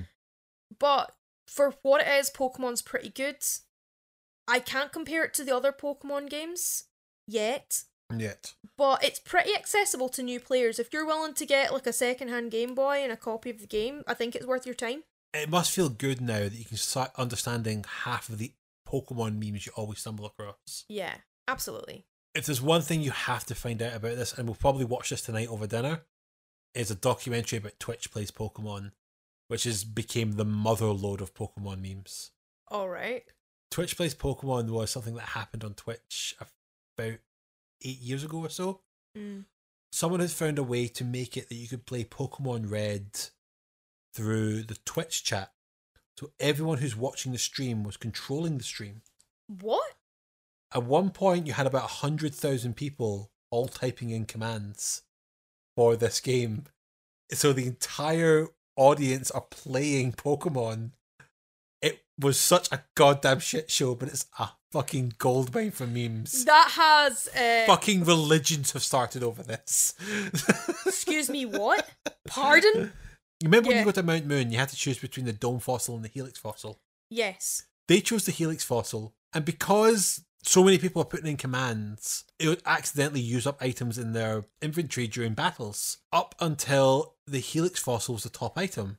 So constantly in battle, Twitch Plays Pokemon would open their inventory and look at the helix fossil completely meaninglessly. So the joke then became that they were consulting the helix, Ah, right. and Lord Omanyte was advising them on what to do. Genuinely, I was really worried you were going to say they used up the Helix fossil and lost it. No, You get to a point where you can revive one of the fossils. I think I got an Omanyte and it's so cute. It's a little squid thing with a shell. Right, I'm looking forward to watching this. Oh tonight. god, you'll have so much fun learning about Twitch Plays Pokemon. It it does sound like a complete shit show. But Twitch Plays Pokemon is a great example of how Pokemon still has this legend around it that goes about to this day. And that's with the original versions. But it'll be something for us to watch in our own private time. That's your homework, kids. You gotta go home and learn about Twitch Plays Pokemon. There's a lot about the ethics of Pokemon that I think does need to be acknowledged, if nothing else. Yes, I'm sure you will have all heard of the strange campaign that PETA did. The Pokemon were in chains, there's blood everywhere. They were taking it a bit far. Like, come on, guys, it's a kid's game. Yes. Like, leave them alone. There is also something to be said about the ethics of collecting Pokemon that could make you think about, well, what's the ethics in, you know, having pets? I don't think it's wrong to point out that the ethics of Pokemon are fucked. Absolutely. They are both pets, work animals, and battle animals. Which, what I will say is that domestication of animals has pretty much been that. I know, and as a society, we've all agreed that battle animals are kind of a bit sick. Yeah, absolutely. I think that needs to be acknowledged. I don't think PETA are wrong to acknowledge it. Oh no, absolutely. At the same time, it's a kid's game. These aren't pets, these are monsters. Yeah, like, come on, guys, I'm pretty sure you've got bigger fish to fry. I get it. Get it? Oh, get out. I'm so proud of that joke. I came up with it this morning. We did get our very first email in to talk about this game. Oh, lovely.